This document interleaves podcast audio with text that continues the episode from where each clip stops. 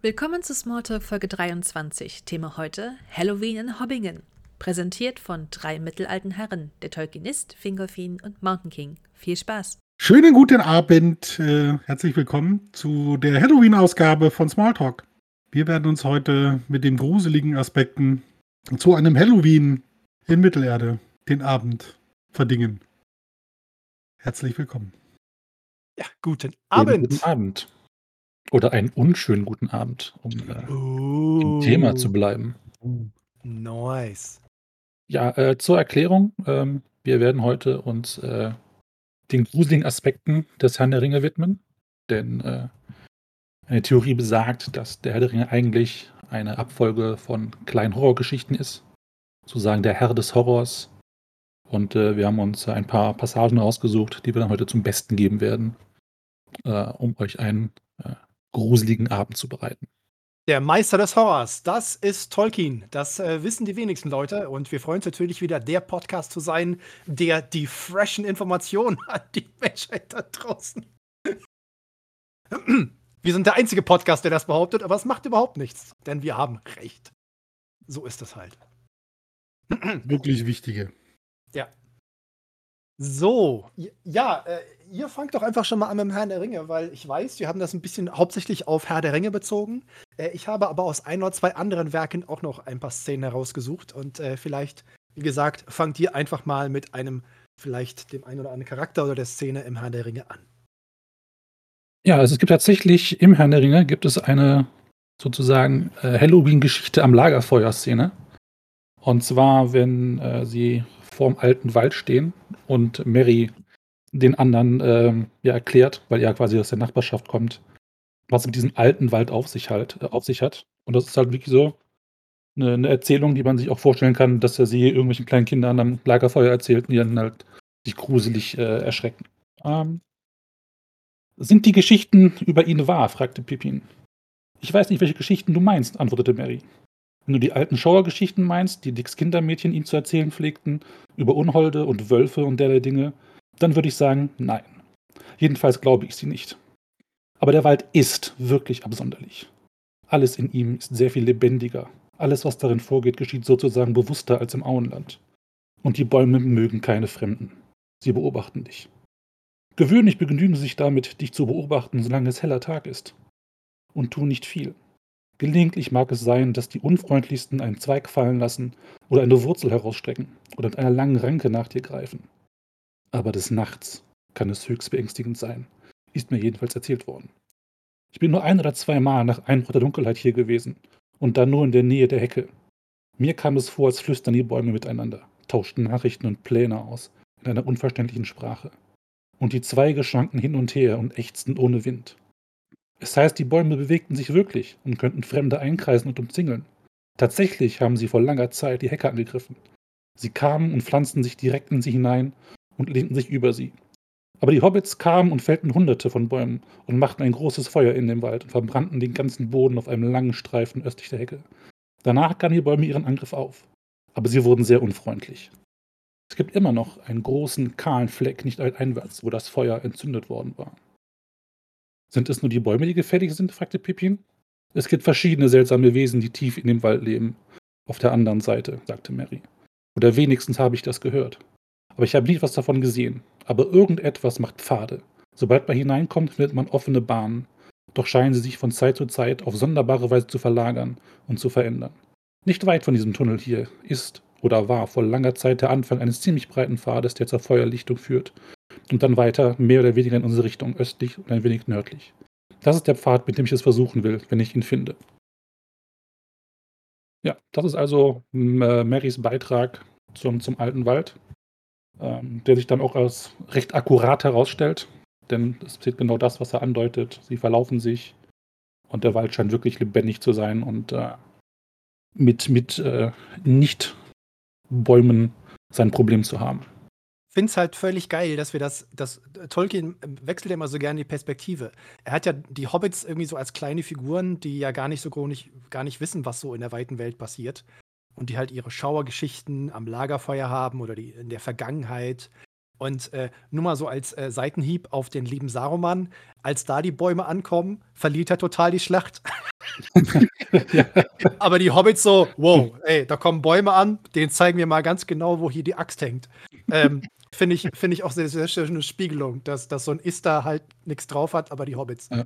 Ähm, aber diese Perspektive ist halt, dass die Hobbits ja so unwissend sind und, und keine wirkliche Ahnung haben. Und Mary erzählt diese Geschichte, die schon gruselig genug ist. Und dann sind sie ja später bei Tom Bombadil.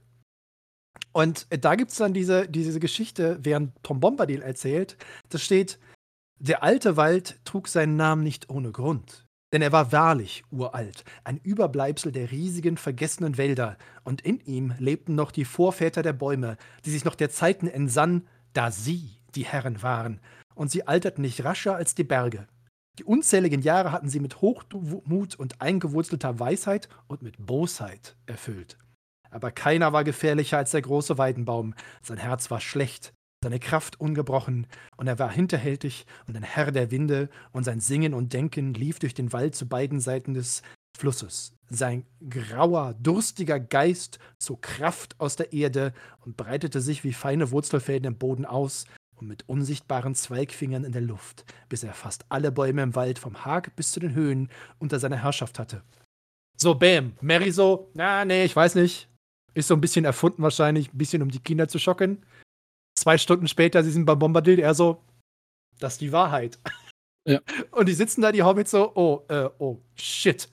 Gut, dass wir nicht drüber nachgedacht haben, als wir in den alten Wald gegangen sind, sonst wären wir nämlich im Leben nicht da reingegangen. Und äh, Tom Bombadil ist natürlich sowieso, also ich meine, er ist der, der große Erzähler, ähm, der, der große Sänger ja in Anführungsstrichen. Ähm, und äh, also sie erfahren ja viel Gutes und Böses und ein bisschen Hintergrund. Und ich muss dazugeben, als wenn ich da gesessen hätte und Tom Bombadil sagt so, ja, wenn du nicht aufpasst, kommt so ein Ast oder zwei oder drei und schlingelt sich um dich. Und dann äh, war's das. Ja. Und es hat scheinbar äh, Oppas Kamera dermaßen erschreckt, dass sie aufhört, sein Bild zu übertragen. Opa sitzt wahrscheinlich hinten so jetzt so. Ja. Schäm dich nicht deiner Furcht, alter Mann. Sei gestehe sie. Natürlich. Wir haben alle Angst. Ja. Ja, aber das ist äh, die, die, die, Geschichte, da kann ich mich auch noch gut dran erinnern, als ich das, als ich damals den Herr der Ringe gelesen habe. Das ist schon, also das ist Halloween-like, ja. Das ist was, was du den Kindern erzählst, damit sie ja artig auf der Seite der Hecke bleiben oder beim Dunkel reinkommen und all dem. Also das ist schon. Ich überlege nur, ob man sich dann als Baum verkleidet, wenn man äh, Trick or Treat einsammelt. Und wie würde man sich dann verkleiden? Dürfte eine Option sein da in der Gegend. Tatsächlich habe ich eine der wunderschönsten Geschichten, die ich jemals auf einer der äh, englischen Veranstaltungen zu Tolkien äh, gehört habe, war des spät nachts um drei irgendwo in einem College. Und da hat jemand erklärt, wo die Endfrauen hingekommen sind. Weil das eine von diesen typischen Geschichten unter Tolkien-Fans ist. Ne? Hat der Balrog Flügel? Wer ist Tom Bombadil? Äh, warum redet der Fuchs, den sie da irgendwie treffen? Und natürlich auch, wo sind die Endfrauen hin? Und ähm, der Mensch hat tatsächlich eine wunderbar gruselige Geschichte erzählt, nachts um drei. Und es war wirklich, äh, draußen heulte der Wind. Äh, es war später September. Und äh, sein Ansatz war, nach dem Ringkrieg und Baradur ist gefallen und die Orks sind besiegt. Und dann ziehen einige Zwerge aus, die so ein bisschen, naja, wie soll ich sagen, so ein bisschen Schatzräuber, die halt sagen, unter Baradur lässt sich da bestimmt noch irgendwas finden. Also, ich meine, okay, das Ding ist kaputt, aber Sauron hatte so viel Schätze und so weiter. Lass uns mal ein bisschen buddeln gehen. Und die Geschichte basiert im Endeffekt dann darauf, dass diese beiden Zwerge fleißig vor sich hin buddeln und entdecken irgendwann zwei große, metallene Türflügel in einem riesigen Gang, der in den, in den Untergrund unter Baradur führt. Und sie öffnen die Tür. Und was dahinter erscheint. Oh. Wird nicht verraten. Es das ist so. Schön.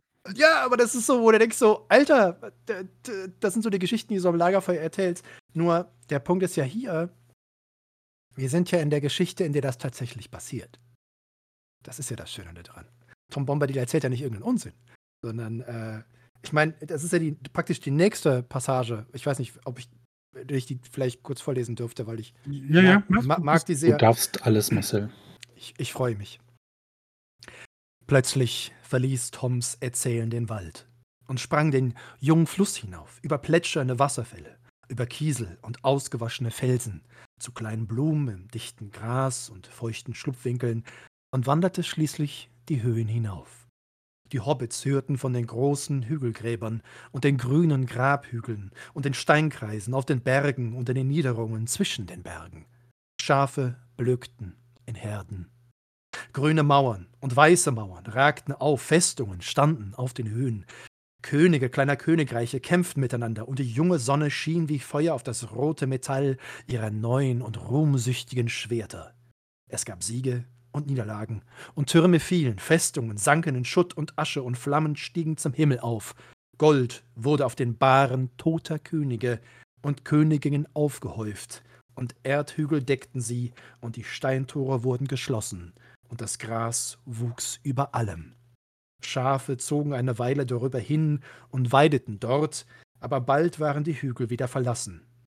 Ein Schatten kam von weit her aus dunklen Orten, und die Ruhe der Gebeine in den Erdhugeln wurde gestört. Grabunholde gingen in den Gewölben um, Ringe klirrten an kalten Fingern und goldene Ketten im Wind. Edelsteine grenzten am Boden wie abgebrochene Zähne im Mondschein. Yikes! Dass gerade du das vorliest, der sich ja wirklich extrem davor fürchtet. Ich bin der totale Schissermann. Das ist für mich die schlimmste Szene im ganzen Herr der Ringe. Ich, also alles andere kann ich irgendwie ertragen, aber das ist, wenn ich, wenn ich im Audiobook irgendwie Herr der Ringe mir mal wieder anhöre, ist das die Szene, die ich immer spule.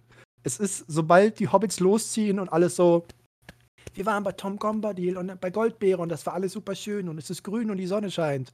Und dann kommt die Nacht. Und ich so, okay, Knick. äh, äh, ne? Bitte vorspulen auf Seite 210. Zum tänzelnden Pony. genau. Cool. Mein erstes ist jetzt, da habe ich keine passende Passage gefunden oder es ist auch mein Unwissen, die richtige Passage zu finden. Aber was auf jeden Fall auch eine Halloween-Geschichte in Hobbingen sein dürfte, ist äh, der grausame Winter.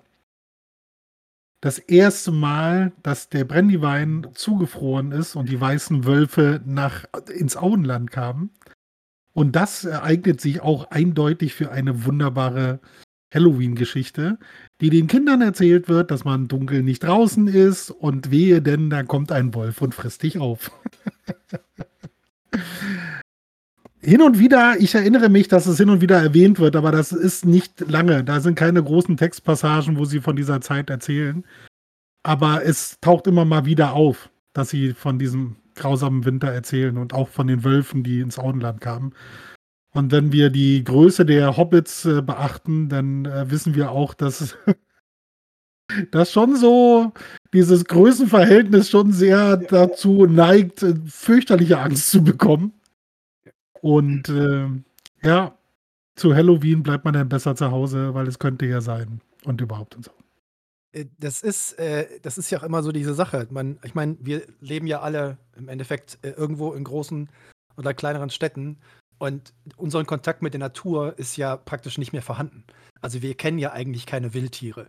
Äh, für die meisten Leute sind die Wildtiere vor allem eine eigene Katze, die, wenn sie einen schlechten Tag hat, äh, dir genügend Ärger bereiten kann. Ähm, äh, oder ein Hund. Aber Wolfsgeheul in der Nacht, wenn man das zum ersten Mal tatsächlich irgendwo hört. Das ist, das erinnert mich immer diese kleine Anekdote ähm, von diesem, von diesem Safari-Rundführer, mit dem du unterwegs bist, irgendwo in Südafrika. Und äh, der, so, der so sagt auf die Frage: Ja, was machst du denn, wenn Löwen kommen? Er sagt, das ist relativ einfach. Ziehst die Hose runter und dann schmeißt du ihm die Scheiße, die du hast, auf jeden Fall ins Gesicht, weil das lenkt einen Löwen ab. Und der Typ so: äh, Wieso denn das? Keine Sorge, sie wird da sein. und, das, und das ist so diese Urangst, diese, diese Ja. Urangst, die, so, die du als Mensch definitiv entwickelst. Selbst wenn, ich glaube, dass jeder Mensch, selbst wenn er irgendwo, keine Ahnung, Berlin, London, New York oder sonst irgendwo groß geworden ist, wenn du irgendwann mal in irgendwelchen finnischen Wäldern bist und es nachts heult an Wolfsrudel, bist du da nicht unbedingt froh drüber. Ich meine, du musst doch nicht mal bis nach Finnland. Ja? Du kannst durch die, durch die Weiten Brandenburgs gehen. Ja. Und dann kann es dir sehr gut passieren, dass, das, äh, dass du das auch hast. Und ja, ich glaube, das ist tatsächlich noch tief in unserer Genetik drin. Wölfe sind keine Freunde. Und des Nachts einzutreffen ist vielleicht nicht das Beste, was dir passieren kann im Wald. Ja, und vor allem halt der Hinweis, dass Hobbits jetzt auch nicht gerade so groß sind. Ne? Also da ist natürlich das, äh, das, äh, das Größenverhältnis macht das Ganze noch ein bisschen komplizierter. Auf jeden Fall. Ja. ja, die müssten sogar vor Dackeln Angst haben wahrscheinlich. Also ich glaube, jeder vernünftige Mensch sollte Angst vor Dackeln haben, weil die sind wirklich schlecht gelaunt und das rund um die Uhr. Also die wurden gezüchtet, um Dachs in den eigenen Bau zu jagen. Das sind Richtig. kleine Tief. Killer. Auf jeden Fall. Und ich so glaube, die würden sich, die würden sich in Hobbit-Höhlen richtig wohlfühlen. Ja. Nein, was gibt's da haben noch wir schon Schönes? einiges, genau. da, haben, da haben wir schon einiges Schönes für Halloween in Hobbingen und im ganzen Auenland. Ich meine, wo wir jetzt schon die, die Hügelgräber Unhöhen äh, erwähnt haben. Ich meine, das war ja bisher nur, nur eine Geschichte von Bombadil, aber das ist ja quasi ein bisschen Foreshadowing, weil natürlich kommen sie zu den Hügelgräber Höhen und, äh, und lassen sich dann auch irgendwie äh, einspinnen. Und die Passage ist auch alles andere als, als fröhlich. Und äh, ich lese mal vor, als es dann schon, sind bereits äh, durch die Gegend geirrt und haben ein Tor durchschritten, was sie hätten durchschreiten sollen. Und liegen dann quasi in dem, in dem, in dem Grab. Und Frodo ist der Einzige, der noch irgendwie bei Bewusstsein ist. Und äh, es beginnt halt mit, äh, wo seid ihr? rief er noch einmal, sowohl ärgerlich als auch ängstlich. Hier, sagte eine Stimme, tief und kalt, die aus dem Boden zu kommen schien. Ich warte auf dich. Nein, rief Frodo, aber er lief nicht fort. Seine Knie gaben nach und er fiel zu Boden. Nichts geschah und kein Laut war zu hören. Zitternd schaute er hoch, gerade rechtzeitig, um eine hohe, dunkle Gestalt wie einen Schatten gegen die Sterne zu sehen. Sie beugte sich über ihn. Er glaubte, zwei Augen zu erkennen, die sehr kalt waren, obwohl sie von einem fahlen Licht erhellt zu sein schienen, das aus weiter Ferne kam. Dann wurde er gepackt und der Griff war stärker und kälter als Eisen. Die eisige Berührung ließ sein Gebein erstarren und erinnerte sich an nichts mehr. Als er wieder zu sich kam, konnte er sich an nichts entsinnen, außer an ein Gefühl des Entsetzens. Dann wusste er plötzlich, dass er eingekerkert war, hoffnungslos gefangen. Er war in einem Hügelgrab. Ein Grabunhold hatte ihn mitgenommen, und wahrscheinlich war er jetzt schon unter dem entsetzlichen Bann der Grabunholde, von dem in geflüsterten Erzählungen die Rede war. Er wagte nicht, sich zu rühren, sondern blieb reglos liegen, flach auf dem Rücken auf einem kalten Stein und die Hände auf der Brust. Aber obwohl seine Angst so groß war, dass sie geradezu ein Teil der ihn umgebenden Dunkelheit zu sein schien, ertappte er sich dabei, dass er an Bilbo Beutlin und seine Geschichten dachte, an ihre gemeinsamen Spaziergänge auf den Feldwegen im Auenland und ihre Unterhaltungen über Straßen und Abenteuer. Im Herzen auch des fettesten und furchtsamsten Hobbits liegt ein Saatkorn des Mutes verborgen, allerdings oft tief, und wartet auf eine entscheidende und ausweglose Gefahr, die es wachsen lässt. Frodo war weder sehr fett noch sehr furchtsam. Obwohl er es nicht wusste, hatte Bilbo und auch Gandalf ihn für den brauchbarsten Hobbit im Auenland gehalten. Er glaubte, am Ende seines Abenteuers angelangt zu sein, einem entsetzlichen Ende, aber der Gedanke machte ihn hart. Er merkte, wie er sich straffte, gleichsam zum letzten Sprung. Er fühlte sich nicht mehr schlaff und hilflos wie ein Opfer. Als er da lag und nachdachte und sich wieder in die Gewalt bekam, merkte er mit einem Mal, dass die Dunkelheit langsam verging. Ein fahles, grünliches Licht war um ihn. Zuerst ließ es ihn nicht erkennen, an was für einem Ort er war, denn das Licht schien aus ihm selbst zu kommen und aus dem Fußboden neben ihm und hatte das Dach oder die Wand noch nicht erreicht. Er drehte sich um und sah in dem kalten Schimmer, dass Sam, Pippin und Mary neben ihm lagen. Sie waren auf dem Rücken ausgestreckt und ihre Gesichter waren totenblass. Und sie waren ganz in Weiß gekleidet. Um sie herum lagen viele Schätze, vielleicht aus Gold, obwohl sie in diesem Licht kahl und unschön aussahen. Auf ihren Köpfen hatten sie Diademe, goldene Ketten um den Leib und viele Ringe an den Fingern. Schwerter lagen an ihrer Seite und Schilder zu ihren Füßen. Aber über ihren drei Hälsen lag ein einziges nacktes Schwert. Plötzlich begann ein Gesang, ein kaltes Murmeln, das stieg und fiel. Die Stimme schien weit weg zu sein und unermesslich trostlos. Manchmal hoch in der Luft und dünn, manchmal wie ein leises Stöhnen vom Boden. Aus dem formlosen Strom trauriger, aber schauerlicher Töne bildeten sich dann und wann Ketten von Wörtern, grimmige, harte, kalte Wörter, herzlos und unglücklich. Die Nacht schmähte den Morgen, der sie beraubte, und die Kälte verfluchte die Wärme, nach der sie hungerte. Frodo war kalt bis ins Mark. Nach einer Weile wurde der Gesang deutlicher, und mit angsterfülltem Herzen nahm er wahr, dass jetzt eine Zauberformel gesungen wurde. Kalt sei Hand, Herz und Gebein, kalt der Schlaf unterm Stein. Nimmer steh vom Bette auf, eh nicht endet der Sonn und des Mondes Lauf. Die Sterne zersplittern im schwarzen Wind und fallen herab und liegen hier blind, bis der dunkle Herrscher hebt seine Hand über tote See und verdorrtes Land.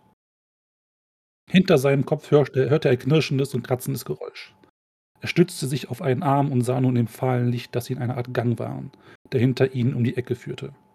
Um die Ecke tastete sich ein langer Arm vor, und seine Finger wanderten auf Sam zu, der ihm am nächsten war, und zu dem Heft des Schwertes, das auf ihm lag. Zuerst war es Frodo, als ob er durch Zauberformel tatsächlich in Stein verwandelt worden sei. Dann durchzuckte ihn ein wilder Gedanke an Flucht. Er überlegte sich, ob er dem Grabunhold, wenn er den Ring aufsetzte, entgehen würde und den Weg nach draußen finden könnte. Er dachte daran, dass er selbst frei über das Gras laufen, und zwar um Mary, Sam und Pippin trauern würde, aber selbst frei und lebendig wäre. Gandalf würde zugeben, dass er sonst nicht hätte, nicht hätte tun können. Ja, und äh, damit alles gut, aber wie gesagt, diese Passage wirkt schon sehr, sehr trostlos und äh, Man ist auch beim Lesen äh, gewillt, da ein gewisses Ende für den ein oder anderen Protagonisten zu erkennen. mhm. Weil das ist schon von, von all denen hat man ja immer noch so den Funken Hoffnung, dass irgendwas passiert. Aber ich zumindest kann mich erinnern, dass ich nicht äh, praktisch im Hinterkopf hatte, da könnte ja noch Tom Bombadil vorbeikommen. Sondern ich dachte, okay, mal sehen, wie sie hier rauskommen und mal sehen, ob das überhaupt alle schaffen. Ja. Weil das schon echt krass da war. Das war auf jeden Fall sehr gruselig. Ja, und äh, ich äh, habe jetzt gerade schon im Hinterkopf immer so ein bisschen, äh, um den äh, in Zukunft unseren Production Value noch ein bisschen zu steigern, ähm, als, als Seppe das kurze Gedicht vorgelesen hat. Der hätte im Hintergrund so eine leichte Bassline anfangen müssen. Das ist so dudum, dudum, dudum, dudum. dudum, dudum. Passend, passend zu dem, zu dem Rhythmus. Um nochmal so ein bisschen deutlicher zu machen, wie gruselig das ist. Also, äh, wir, wir können uns stets auch verbessern, auch wenn es gerade beim Horror ist. Weil dieser, dieser kurze Gesang über tote See und verdorrtes Land. Und ich so, okay, okay. Du hast wirklich gute Laune heute, mein Freund. Offenkundig hat er das. Man muss sich ja mal vorstellen, du bist so ein, so ein Unhold in den, in den Hügelgräbern. Und die Wahrscheinlichkeit, dass da jemand vorbeikommt, scheint ja doch relativ gering zu sein. Also, abgesehen von Tom Bombadil und Goldbeere, geht da ja keiner freiwillig lang, weil alten Wald kommst du nicht vorbei. Äh, von der äh, Ost-Weststraße da nach Süden abzubiegen, ergibt auch keinen Sinn. Äh, also, dass die Hobbits da langkommen, das sind vielleicht die ersten lebenden Wesen äh, seit sehr, sehr, sehr, sehr langer Zeit, die sich vor allem halt auch fangen lassen, weil Bombadil lässt ja nicht fangen, ist ja klar. Und dann kommen dann so vier juicy kleine Hobbits und der Unhold so, Das ist wie ein Festtag. ja, Halloween auf den Hügelgräberhöhen. Ja, das äh, wäre schon ein Special-Ereignis. Die Frage ist, ob äh, im, im Anschluss, nachdem äh, Sauron äh, besiegt ist, ob es da immer noch so sehr spukt. Oder ob das nicht zum Teil auch an der Magie liegt, die denn die Sauron da noch mit verteilt. Aber auf jeden Fall eine tolle Geschichte, die man erzählen kann, ja. Seppel äh, äh, äh, äh, winkt ab. Kann natürlich sein, dass sie immer noch so existent sind, aber Also ich sehe da jetzt keinen direkten Zusammenhang zwischen Sauron und, und diesen Unholden. Also da, das ist jetzt für mich etwa ein ziemlicher Stretch. Also der um Auch der, wenn ich jetzt nicht genau weiß, es ist ja irgendwie die Rede von einem, der da herrscht über das verdorrte Land. Ähm, also der Zusammenhang der ist wahrscheinlich genau Angmar. gemeint ist, aber Das ist vielleicht ist es Angmar. wirklich eher Angmar als, als, als Ja, Sauron genau. selber. Ja, also das ist im Endeffekt äh, Ja. d- die Geschichte halt, äh, als der Hexenkönig von Angmar sich mehr oder minder so du durchsetzt. Und ich meine, wir wissen ja aus der, aus der Geschichte im Herrn der Ringe, an dieser Szene, dass ja Bombadil das Grab dann zum Glück brechen und den Rift des Unholds auf das Grab brechen kann, indem er das ja freisetzt und an die Sonne zerrt und alles. Und damit ist ja dieses eine Grab auf jeden Fall aus dem Bann gelöst. Und ich hab's jetzt einfach nicht Könnte mehr man genau im Kopf. natürlich die Frage stellen, warum macht Bombadil es einfach schon vorher?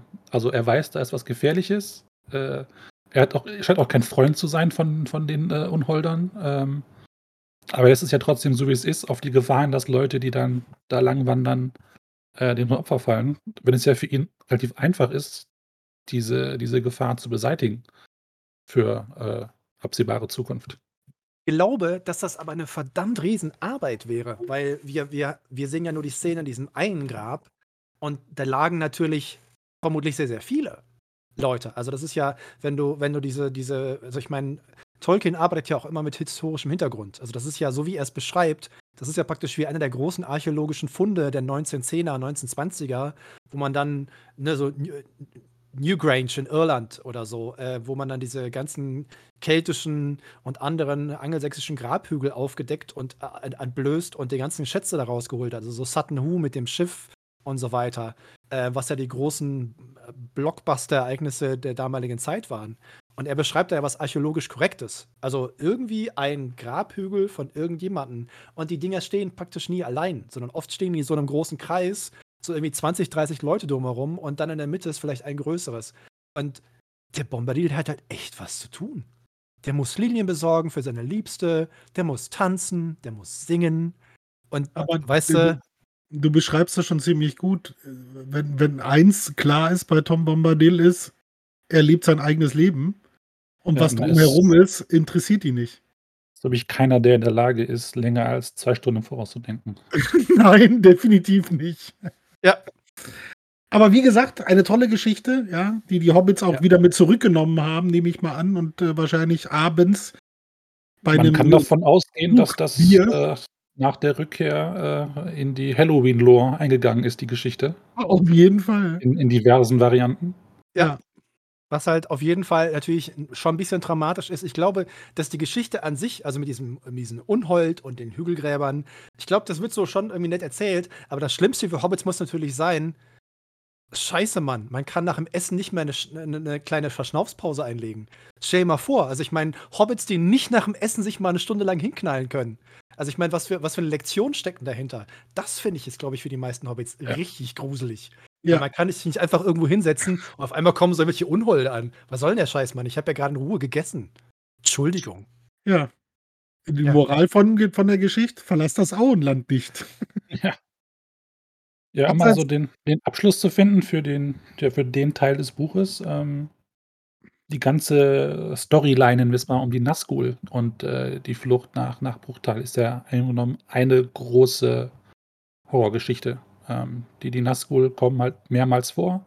Mhm. Äh, sie werden halt relativ sporadisch eingeführt und äh, tauchen auch immer wieder, bringen sich immer wieder ins, ins Gedächtnis alle vier, fünf, sechs Seiten. Und die Bedrohung, die sie halt ausstrahlen, wird halt mit jeder Begegnung, jeder, jeder Geschichte, die sie hören, halt immer größer. Und ich finde, das ist so, zumindest beim ersten Lesen, war das für mich schon äh, ja, eine Art Thriller, äh, das zu lesen. Und dieses Argument, was man macht, dass der, An, die, die, der, der Anfang der Ringe irgendwie langweilig, da passiert nichts und so. Die, die wandern ja nur, habe ich halt nicht nachvollziehen können, weil die Nazgul einfach wirklich Angst machen. Zumindest mir als Zwölfjährigen, als ich es gelesen habe. War halt schon nicht, was, wer sind diese schwarzen Reiter, was wollen die? Und, ähm, und ja, sie tauchen ja auch immer wieder auf. Also du denkst so, die haben es irgendwie jetzt gerade, haben sie irgendwie äh, eine Gefahr hinter sich gebracht, dann singen sie ein kleines Liedchen und dann hören sie halt zwei Schreie, die durch Mark und Bein gehen und äh, die auch scheinbar kommunizieren und, und, Informationen austauschen, die sie nicht verstehen können. Und sofort denken sie an die schwarzen Reiter und es ist halt klar, die sind halt in der Nähe und weiterhin auf der Suche.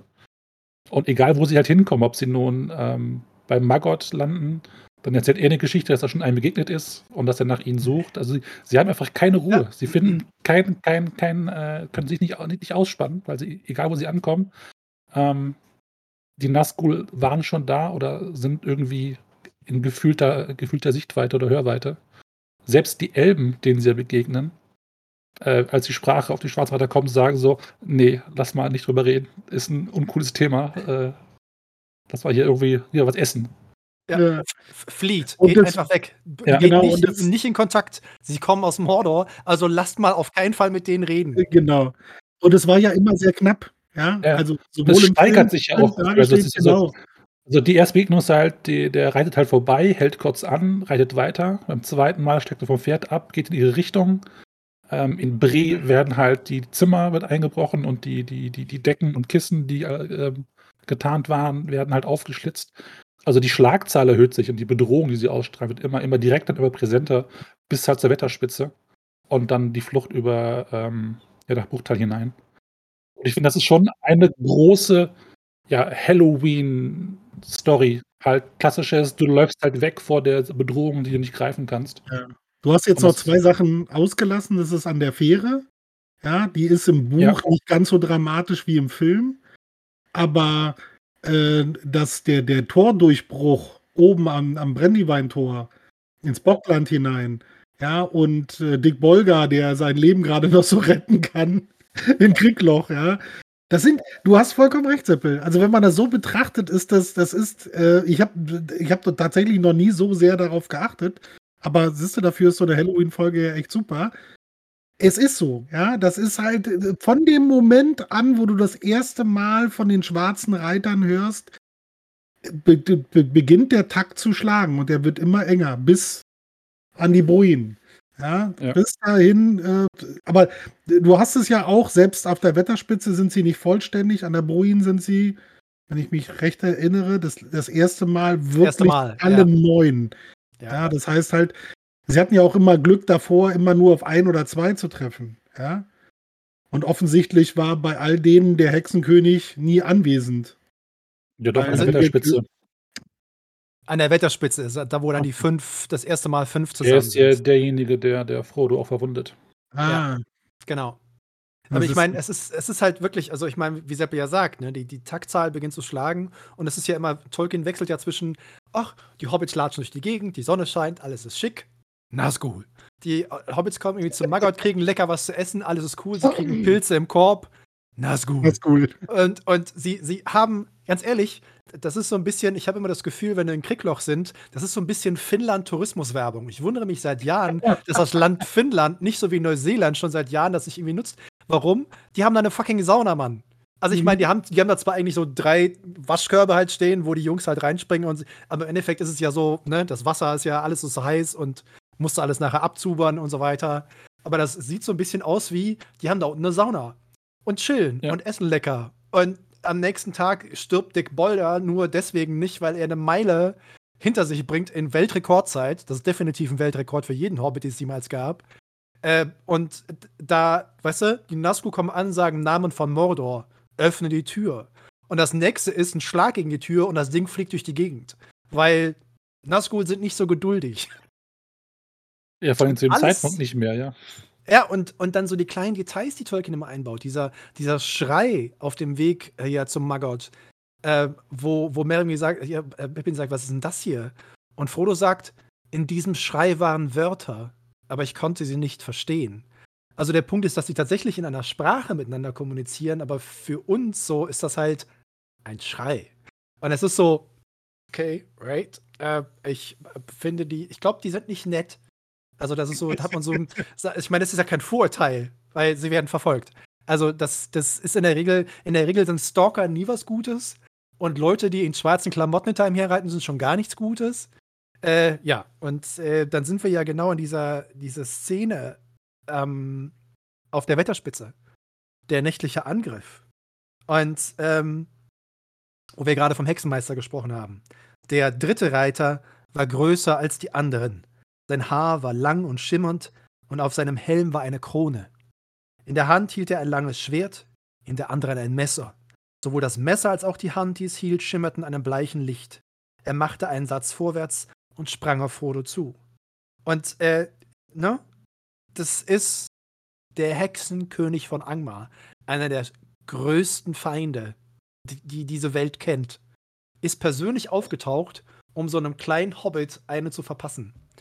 Und äh, ja, er schafft es ja in dem Sinne auch. Und das Coole ist, wo die Leute immer so gerne sagen, äh, das ist so ein Plothole. Warum haben die fünf Jungs nicht irgendwie Aragorn und die Hobbits einfach ne, fertig gemacht und Ende erledigt und sowas?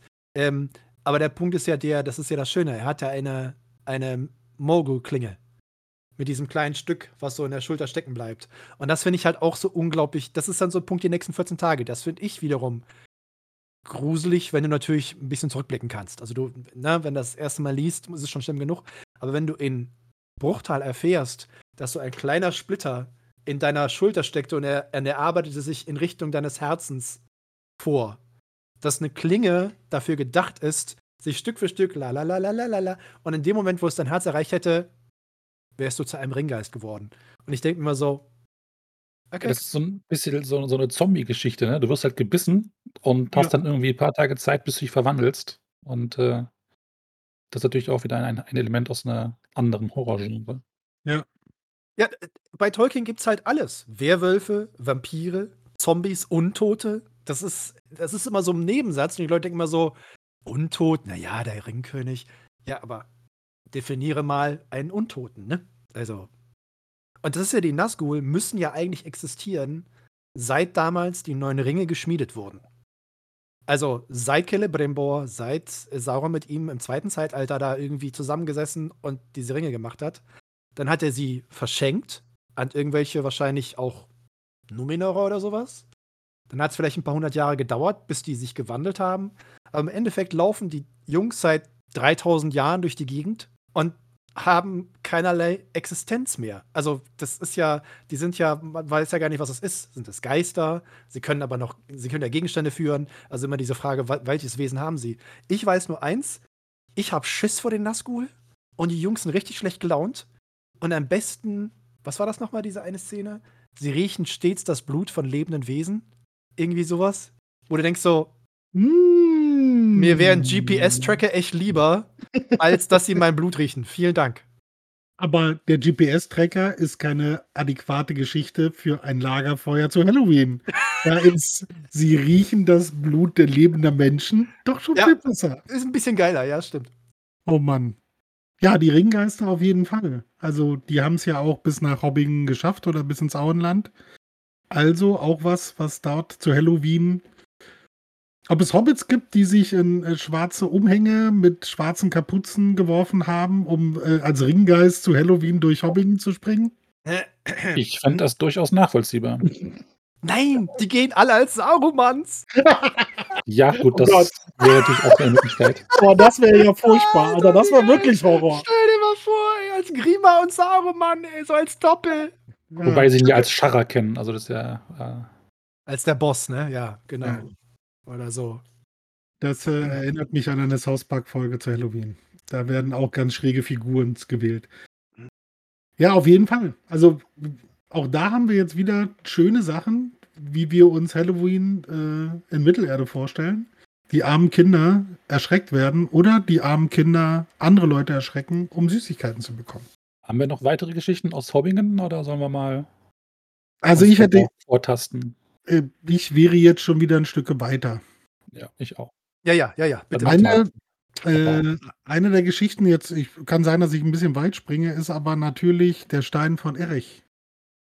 Ja, da habe ich noch ein, zwei Sachen dazwischen tatsächlich. dann, Oh. dann möchtest du die dazwischen machen? Also ich habe halt eine, eine Honorable Ja, ja. Mention, ähm, und zwar das Buch von Masarbul.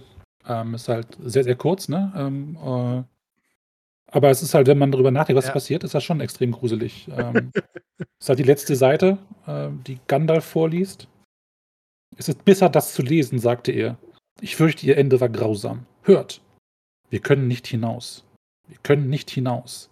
Sie haben die Brücke und die zweite Halle genommen. Fra und Loni und Nali fielen dort. Dann sind vier Zeilen so verschmiert, dass ich sie, dass ich nur lesen kann. Ging vor fünf Tagen. Die letzten Zeilen lauten: Der See reicht bis zur Wand am Westtor. Der Wächter im Wasser hat Eulen gepackt. Wir können nicht hinaus. Das Ende kommt und dann Trommeln. Trommeln in der Tiefe. Ja, das sind halt nur drei, vier Sätze, aber die beschreiben halt, wie es den Zwergen in den letzten äh, Tagen, Stunden geht. Die sind quasi Gejagte in ihren eigenen, äh, im eigenen Haus, in ihren eigenen Höhlen, sind eingekreist und sie wissen, es gibt keinen Kommen.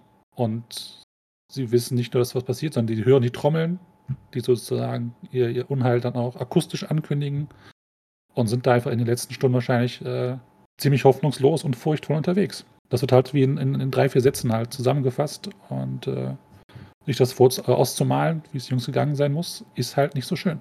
Das ist halt Horror, der in diesem Fall halt auch nicht gut ausgeht. Der ist halt vor allem, ich finde den halt optisch, äh, kann man den natürlich wunderbar äh, umsetzen. Also ich meine, wir sind sowieso schon unter, im Untergrund, wir sind in absoluter Dunkelheit. Äh, Moria, das früher mal, ne, Khazad-dûm, die wunderbar helle äh, Lichtstadt und das, das Herz des Zwergentums war, ist halt jetzt, ne, zu einer Mine und äh, zu, einer, zu einer Grube geworden. Äh, und äh, das, Ich meine, ganz ehrlich, die kommen da an, sind super erfolgreich, alles läuft super, äh, sie finden Mithril, alles ist cool. Und fünf Jahre später kommt halt diese kleine Truppe da an und findet dieses Buch. Und das Ding ist halt zerhackt, angefackelt. Also ich meine, du musst dir vorstellen, du bist als Ork da, machst die letzten Zwerge nieder und dann ist irgendwie ein paar Orks prügeln auf dieses Ding ein und es bleibt als einziger, als einziger Nachweis übrig. Und eine von den gruseligsten Gegenüberstellungen, die es ja so schön im Internet gibt, ist, ähm, du siehst halt Ori aus der sogenannten Hobbit-Filmtrilogie und dann dieses mhm. Skelett am Grabe Balins. Und beide so, ja. das, derselbe Zwerg. Und das ist natürlich, äh, das ist, also erstmal können natürlich äh, Skelette nicht so schnell vermodern, soweit ich weiß, wenn wir mal ein bisschen Realismus in die Geschichte reinbringen wollen. Äh, aber ähm, es ist natürlich schon, es ist vor allem womit Tolkien auch unheimlich gerne arbeitet, ist halt ähm, dieser, diese akustischen Signale, Drums in the Deep, die Trommeln in der Tiefe. Du weißt ja, dass irgendwas kommt. Du hörst Wolfsgeheul, äh, du hörst die Schreie der Nazgul und du wirst immer schon wieder, du wirst schon angetriggert und weißt ganz genau, oh, äh, okay, ähm, ich glaube, jetzt gleich müsste eigentlich was passieren. Also er führt den Lesern, die Leserin schon sehr. Ich meine, es gibt ja noch eine Szene vorher. Sie haben ja Karadras äh, nicht erreicht, konnten nicht über den Pass. Und dann werden sie von irgendwelchen äh, Wölfen angegriffen, so einem Wolfsrudel in der Nacht. Und, ähm, und dann sucht Legolas irgendwie nach, nach seinen Pfeilen, aber ähm, alle waren unbeschädigt, bis auf einen, von dem nur noch die Spitze da war. Äh, von den Wölfen war nichts mehr zu sehen. Und Gandalf meint, das waren keine gewöhnlichen Wölfe, die in der Wildnis nach Futter jagten. Wir haben also mhm. Geisterwölfe. oh. Und, den, und die, die, Szene, die Seppel vorgeschlagen hat, der Wächter im Wasser. Also ich meine ganz ehrlich, es, du kannst versuchen, im Internet irgendwas zu finden und wenn, wenn Künstler oder Künstlerinnen sich damit auseinandergesetzt haben, die jetzt nicht unbedingt die Filme im Kopf haben. Also ich meine, man kennt natürlich dieses komische Monster, was Jackson da sich hat zusammenbasteln lassen, äh, Hauptsache Tektatel und riesiges Maul. Aber es gibt ganz verschiedene Arten und Weisen, wie das Ding halt gezeichnet wird. Es gibt keine Beschreibung. Ja, ja es kommen so ein paar Arme aus dem Wasser und, und äh, du willst gar nicht wissen, was das ist. Und Gandalf sagt ja immer diesen geilen Satz: In der Tiefe der Welt gibt es Wesen, von denen ihr alle nichts wisst. Und er beschreibt es hinterher ja auch. Er so, ich bin mit dem Balrog da runtergeflogen, irgendwie eine halbe Stunde später sind wir oben aufgeschlagen äh, und dann bin ich an, und ich stelle mir mal so diese Szene vor, wie er da mit dem Balrog hinterher rennt, weil er weiß, er muss ihm folgen, sonst kommt er da nie wieder aus dem Labyrinth raus. Und er sagt, ich komme so, und er kommt so an, an, so verschiedenen Kammern vorbei, wo überall so kleine Monster sitzen, die an den, an den, an dem Gebirge nagen und, und diese Wege anlegen. Und ich denke mir die ganze Zeit so, Alter, der sagt im Nebensatz, da unten sind Wesen, vor denen hat der Ballrock Angst. Und ich so, okay, ich will da gar nicht, weißt du, das sind so diese, das ist das, der Meister des Ungesagten, das liebe ich so an Tolkien. Der deutet das immer so im Nebensatz an und denkst dir so, Alter. Nee, gar nicht. Wächter des Wassers. Die, nee, nee, lass mal. Oh, und übrigens immer auch diese schöne kleine Satz, auch immer so ein Nebensatz, diese, diese Details. Der Wächter im Wasser hat als erster nach Frodo gegriffen. Woher? Vielleicht stand er als nächster dran. Vielleicht hat er das falsche äh, Eau de Cologne aufgelegt an dem Tag. Oder er war einfach, mal abgesehen von Sam, der saftigste Hobbit, den er sich dann zu Gemüte führen wollte. Ja. Was lernen ja. wir daraus? Ja, auch die, die Kinder in Hobbingen, man äh, ist nicht nachts an einem See, wo man nicht weiß, was drin ist. Ja, Australier können das nachvollziehen, betritt kein Wasser, wo du nicht weißt, was da ist, ja. Und ja. Und, richtig genau. Und werf keine Steine rein. Weiß ich, so ein Krokodil ist ja auch sehr unangenehm, ja. Also die haben auf jeden Fall sehr, sehr viele Wächter im Wasser. Die ganze Reise ein Halloween teilen. Äh, also, also ich meine, das ist ja das, weißt du, sie laufen und laufen und laufen und es ist duster und äh, wie Gandalf bei dieser einen Passage ewig braucht, um sich zu entscheiden, wo sie nun lang gehen wollen. Ja, bis äh, äh, der, der, der unsägliche äh, Kick mit dem, mit dem Eimer in dem Brunnen, ja.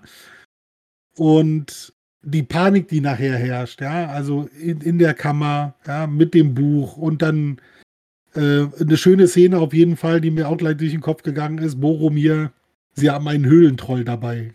Also das ist ja auch so. Ich glaube, bis zu diesem ja Zeitpunkt wissen die Hobbits gar nicht so richtig, okay, ein Höhlentroll, weißt du, und dann kommt dieses Viech da rein. Ich denke, das ist auch mit Abstand die beste Szene, die Sean äh, äh, Bean Ja. irgendwie als Boromir in der gesamten Filmtrilogie hat. Also dieses, dieses so, er stemmt sich so gegen die Tür, guckt die Jungs so an, so richtig abgefuckt, von wegen so, they have a cave troll. So dieses, weißt du, als ob wir nicht schon irgendwie genügend Probleme im Leben hätten. Äh, nee, sie haben auch noch das. Also äh, natürlich, natürlich ist das in dem, in dem Buch äh, noch so ein bisschen, da finde ich es natürlich noch ein bisschen gruseliger, weil da sagt, da lässt ja einer der Hobbits einfach so einen Stein Ja. fallen in diesem Brunnen und, und, und lauscht darauf, wie lange er fällt und fällt und fällt. Und Gandalf sagt so, warum hast du da einen Stein reingeworfen, Mann? Äh, äh, äh, äh. Und kurze Zeit später fängt so ein Tappen an. Ein unregelmäßiges. Und alle so, Nein. Das kann kein gutes Zeichen sein, Mann. Ja. Gut, der Eimer ist natürlich in der Optik im Film natürlich ein bisschen eindrucksvoller. Plus, warum sitzt da ein Skelett auf dem Brunnenrand? Ganz ehrlich. Reden, wir- reden wir mal über Plotholes in der Filmtrilogie. Sieht Why einfach the fuck cool ist da ein aus und Skelett außerdem passt es besser zu Halloween. Gut, okay, stimmt. Das also, sobald Auge fürchtet ehrlich, sich das sieht mit. natürlich sehr geil aus, wenn du so einen Brunnen auf die. Ein, einfach einen Brunnen, weißt du, du, du baust so Genau. einen kleinen Brunnen auf deiner Rasenfläche vorm Haus und da sitzt dann so, so, so ein Zwergenskelett drauf und da steht so ein Schild, Genau, bitte, nicht. Jetzt, bitte äh, keine wird- Sachen wird Auf jeden Fall schön, ja? ja. Ja. Ja, aber stimmt, die gesamte Perfekt. Reise durch Moria ist schon. Ja. Aber eigentlich auch schon davor, wo sie versuchen, den Pass des Kadaras zu überschreiten, mit den Riesen, die sich gegenseitig mit Steinen bewerfen. Also ich meine, das ist die gesamte Reise durch das Nebelgebirge ist nicht so ist nicht so entspannt, ja, und äh, hat das eine oder andere so auf Lager, was so ein bisschen gruseliger ist, ja. Ja, aber äh, das mit den Steinriesen ist ja äh, im, im Hobbit, wo die Zwerge und, und Hobbit und Gandalf und so versuchen, ihre Höhle zu finden. Ja, ja, aber das ist natürlich auch ziemlich gruselig, weil na, man sich ja vorstellen kann, dass man dann wie so ein Fußball durch die Gegend gekickt wird. Ähm, ich ich finde es in der, in der sogenannten Hobbit- Hobbit-Trilogie Ja. ein bisschen übertrieben, ne? Äh, dass sie dann selber so als, aber Ja, ist, ist natürlich schon sehr, sehr geil gemacht, muss man natürlich sagen, ne? Also das sieht natürlich Ja, optisch merkst, sehr Die beeindruckend Reise aus. durchs Nebelgebirge wird ständig und immer gemacht und da kann man schon mal gerne ein bisschen hin und her. Ja, und diese, und diese Szene ist ja vor allem auch wiederum, das ist auch dieser, dieser, der Satz, der mir immer in Erinnerung bleibt, ist im Englischen heißt der, There were fell voices in the Stimmt. air. Es, es, es waren Genau. schreckliche Stimmen in der Luft. Wa- Was natürlich in den Film umgesetzt wurde, Ja. in Saruman macht hier Halilali Baliwa, äh, was du nicht brauchst. Weil Karadras selber war schon immer äh, schlecht gelaunt genug. Ja. Also das äh, macht Tolkien ja so gerne. Die Landschaft ist dein Feind. Besonders zu Halloween. Das sowieso. Nein, da sind wir also durch Moria. Wir haben den, den Balrog lassen wir einfach mal, weil sonst müssen wir die Mhm. Diskussion führen, hat der Flügel oder nicht auf Halloween oder vor Halloween, keine Ahnung. Der Abgrund, wie gesagt, also da die Erzählung, wie er dann später den drei Jungs äh, dann erklärt, was er da erlebt hat äh, mit dem Balrog, ist, finde ich, auch sehr, sehr gruselig. Was wäre die nächste gruselige Szene danach? Unbedingt Lorien gruselig, aber es ist halt, äh, ich finde gerade jetzt Spiegel, die, die Vision von, von Sauron, finde ich halt Äh, recht Das auch- wichtig im Zusammenhang Ja. mit, mit Halloween. Ähm, ich kann das ja mal kurz vorlesen. Da wurde der Spiegel plötzlich völlig dunkel, so dunkel, als ob sich in der sichtbaren Welt ein Loch aufgetan habe, und Frodo schaute in eine Leere. In dem schwarzen Abgrund erschien ein einzelnes Auge, das langsam wuchs, bis es fast den ganzen Spiegel ausfüllte. So entsetzlich war es, dass Frodo wie angewurzelt dastand und weder aufzuschreien noch seinen Blick abzuwenden vermochte. Das Auge war von Feuer umrandet, aber es selbst war glasig, gelb wie ein Katzenauge, wachsam und angespannt, und der schwarze Schlitz seiner Pupille öffnete sich über einen Abgrund, ein Fenster zum Nichts. Dann begann sich das Auge zu bewegen und hier und dort zu suchen. Und Frodo wusste ganz genau und voller Entsetzen, dass unter den vielen Dingen, die es suchte, er eines war. Aber er wusste auch, dass es ihn nicht sehen konnte. Noch nicht. Nicht solange er es nicht wollte. Der Ring, der an seiner Kette um seinen Hals hing, wurde schwer. Schwerer als ein großer Stein, und Frodos Kopf wurde nach unten gezogen.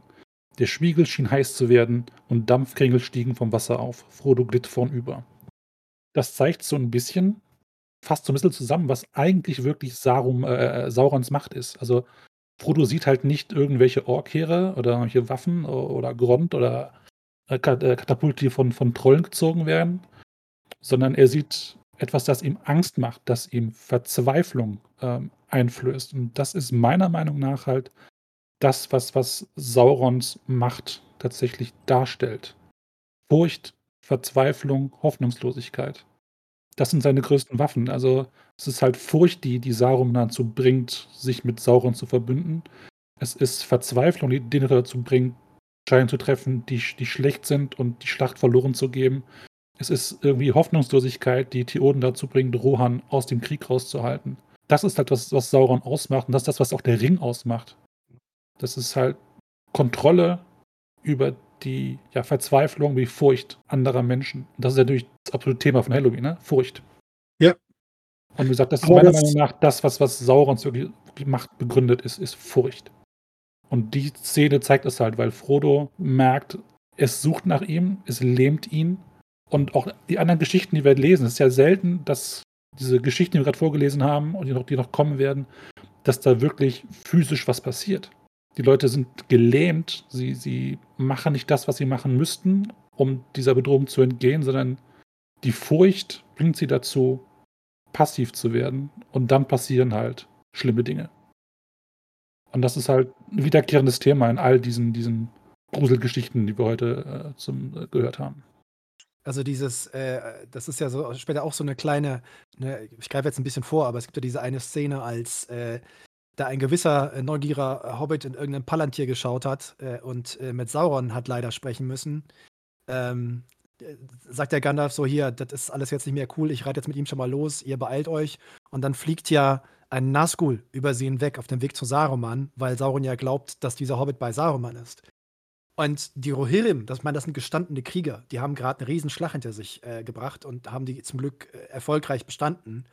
Und sie hielten die Arme über sich, als ob sie sich vor einem Schlag schützen wollten. Und ich meine, das, das Viech fliegt natürlich irgendwie Dutzende, keine Ahnung, Meter über sie hinweg. Also da kann kein Schlag erfolgen. sondern es ist einfach diese Wolke der Angst, dieser lähmenden Furcht, die selbst so gestandene Krieger in die, in die Beine zwängen kann. Und äh, das ist, was Sauron aber vermag, ist halt unglaublich. Wir reden ja von Galadriels Spiegel. Das ist ihr, ihr Zentrum der Macht. Das ist, meine Galadriel ist nicht irgendjemand. Und da steht, der Spiegel schien heiß zu werden und Dampfkringel stiegen vom Wasser auf. Also aus dieser Entfernung hat, also das ist nicht nur, nicht nur Angst und Verzweiflung. Sauron arbeitet damit bestens. Und äh, ich glaube, der in der chinesischen äh, klassischen Darstellung von Sun Tzu äh, Strategie äh, zum Krieg steht, die beste Schlacht ist die Schlacht, die nicht geschlagen werden muss, weil der Gegner Angst hatte und abgehauen ist, ne? Klar. Aber Sauron hat tatsächlich Macht. Wenn Galadriels Spiegel unter seinem Einfluss sich verändern lässt, dann, wir reden ja schon von einem echt, wirklich ernstzunehmenden Feind. Und Gandalf erwähnt das ja auch so im Nebensatz gegenüber Aragorn, Legolas und Gimli später. Ihr, ihr seid alle irgendwie gefährlich, aber ich bin auch gefährlich.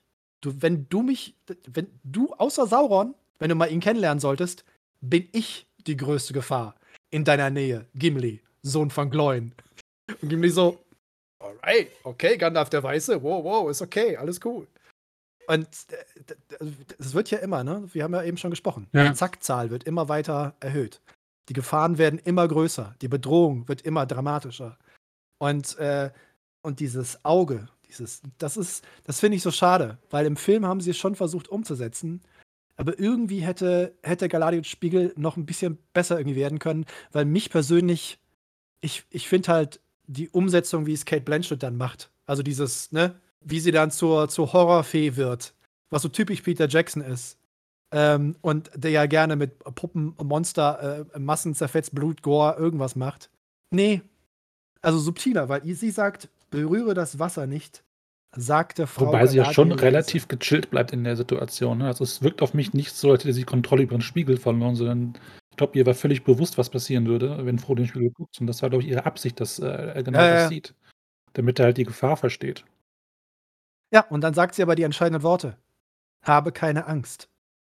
Das ist ja das, Mhm. wo, wo der Unterschied zwischen Sauron und Galadriel ist. Sie sagt ja, habe keine Angst. Glaube nicht, dass nur durch Singen unter den Bäumen oder auch durch die schlanken Pfeile der Elbenbogen dieses Landes Lothlorien gehalten und gegen den Feind verteidigt wird.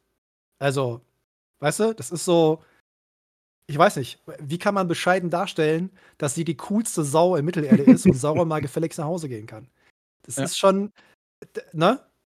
Das ist, wir reden hier von der absoluten Powerfrau, die halt ganz klar sagt, hier nicht. Äh, und äh, ich hätte aber trotzdem Angst, Alter, wenn ich Sauron persönlich mal kenne. Also, ich meine, Entschuldigung, allein der Hobbit, der sich einfach nur den Palantir nimmt und kurz mit Sauron spricht.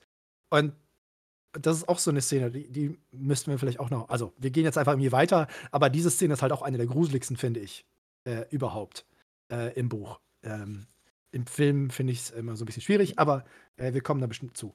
Äh, Lorien, äh, da, da, da, Fluss Anduin, Urukai. Die Jungs werden geklaut, wir reiten los. Viggo Mortensen tritt gegen einen Orkkopf und macht sich den Zeh kaputt. Die berühmteste Szene aus dem gesamten Film. Das ist auch der totale Horror. Als Schauspieler. Entschuldigung. Was haben wir denn noch Schönes? Ja, das wäre schon, das nächste wäre ja schon fast jetzt der Palantir, oder? Der Rest ist, da sind schon gruselige Sachen dabei, also wie sie geklaut werden, ja, wie die Orks darüber sinnieren, ob sie sie jetzt fressen oder nicht fressen, ja, oder die Beine oder was auch immer. Die Flucht in ja. den äh, in ja. Fangorn, genau. Äh, Fangorn. Das äh, äh, Baumbad zuerst dachte, sie wären Orks. Ja, das, das ist, sind schon ein paar Gruselfaktoren, aber nicht auf dem. Niveau, auf dem wir uns gerade bewegen, glaube ich.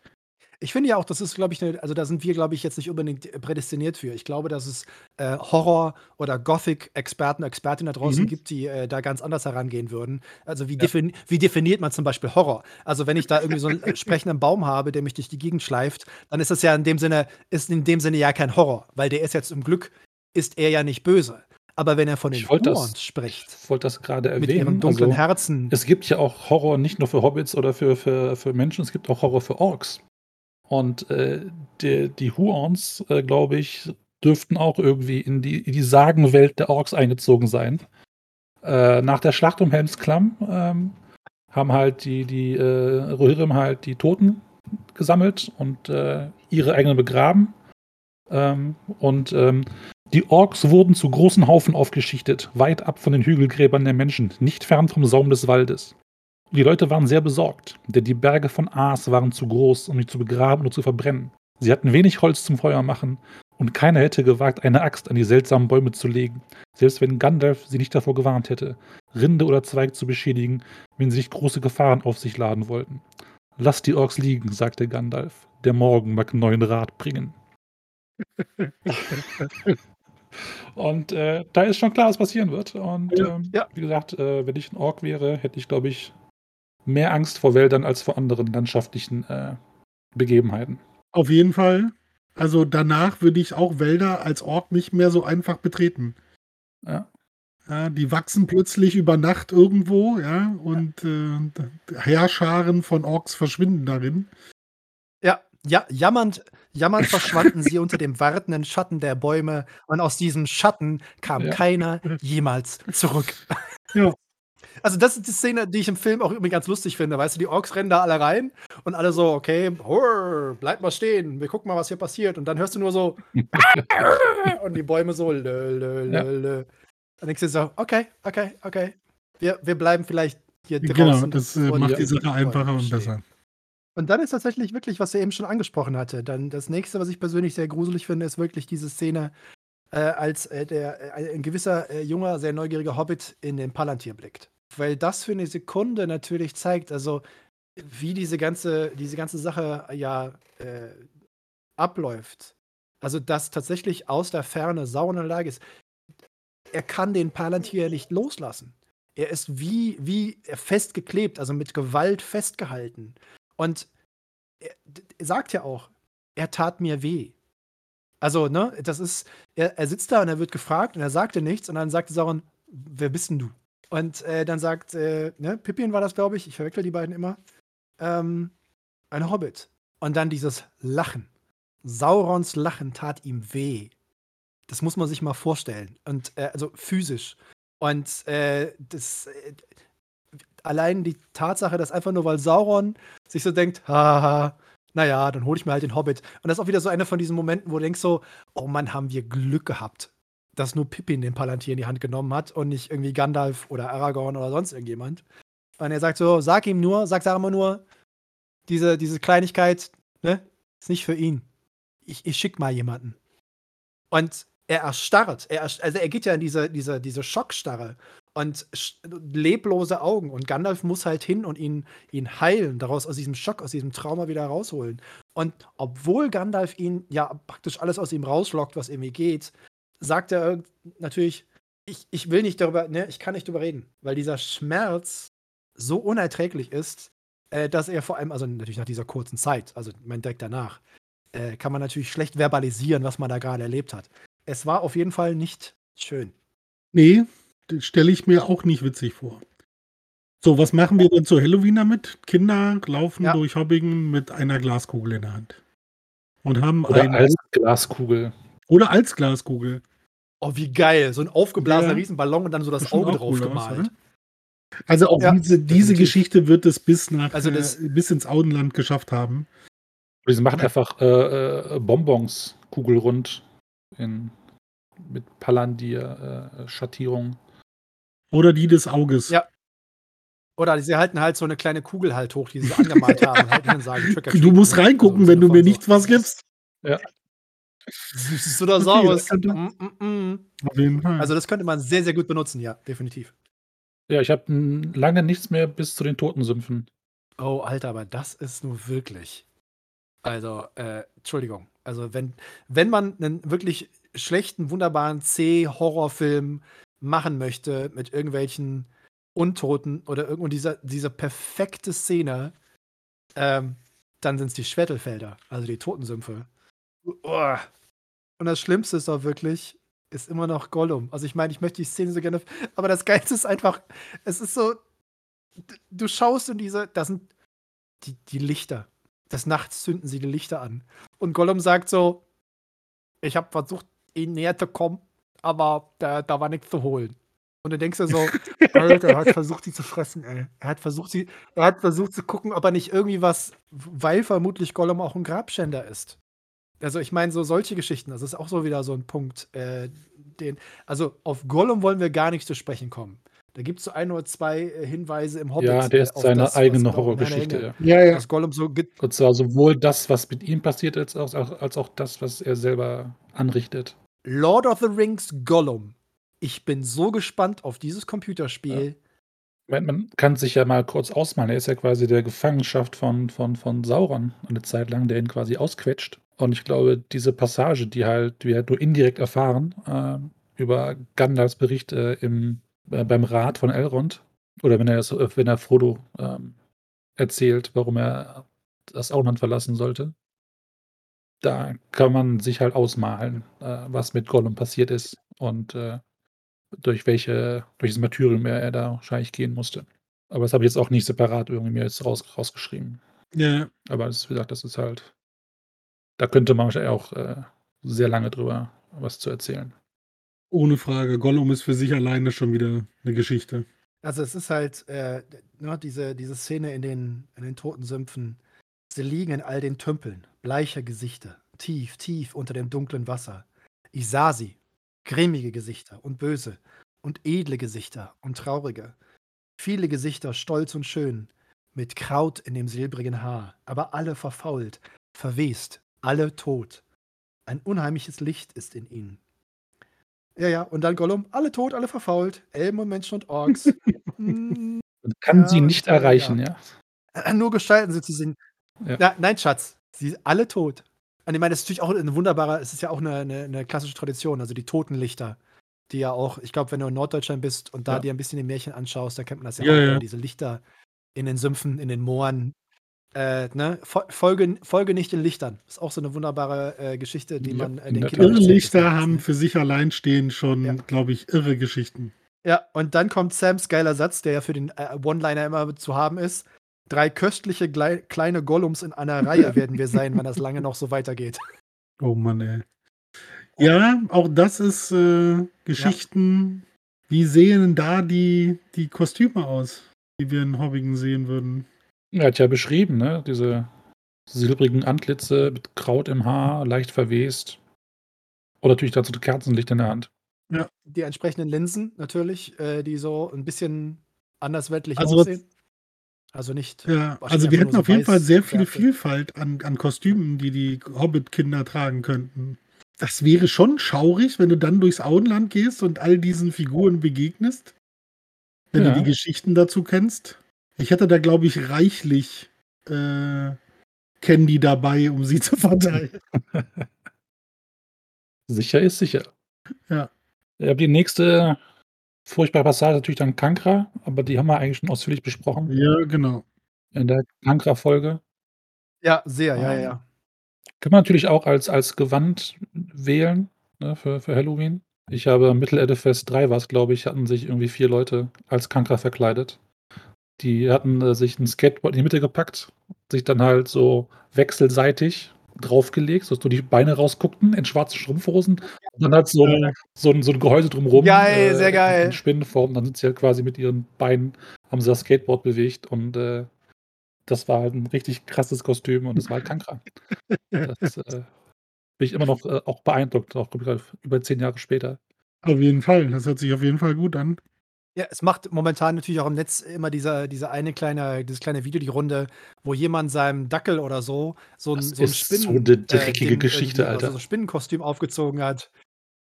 Und, und, und das fängt halt damit an, irgendwie, dass im Aufzug äh, legt sich halt einer hin, so als Leiche, und dann ist diese riesen Spinne drin. Und die Leute machen halt die Tür irgendwie auf vom Aufzug und dann kommt halt dieser Hund raus, der aber wie eine riesige Spinne aussieht.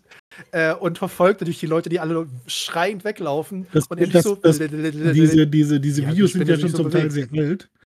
Und äh, an den Füßen sind auch solche Ja. Boller, die, die, die Sound machen. Ja. Ja. Und dann, äh, ich weiß nicht, irgendeiner hat sie richtig auf Ja. die Spitze getrieben und hat dann in Unterführungen haben die so Spinnennetze angebracht. Und die Leute sind halt so rein, haben geguckt, so Ja, was ja, ist genau, denn das? ja. Und dann Ja. haben sie den Hund auf sie losgelassen. Dass da keiner an einem Dingen- Herzinfarkt gestorben Ja. ist, ist echt Das ist halt auch schlecht beleuchtet und du erkennst natürlich nichts. Es einfach nur so ein riesiges Vieh mit großen Beinen, das auf dich zuläuft. Weil es, der Hund, du siehst den Hund halt am Anfang. Das ist so, Ja. so ein kleiner Hund, der total freundlich ist und Ja, einfach so. nur gestreichelt werden möchte und einfach auf Leute mal Yay. zuläuft und äh, ja. Wahrscheinlich versteht ihr nicht, warum alle von ihm weglaufen in, in, in dem Moment. Das, dein Verstand macht das daraus, was du in dem Moment sehen möchtest, und das ist kein Hund. Ich würde einfach sterben, glaube ich, in der Situation. Ja, Also, wenn du eine Phobie hast, Ja. dann ist das Hardcore. Ja. Also, du verlässt nie wieder das Haus, wenn du sowas erlebt hast.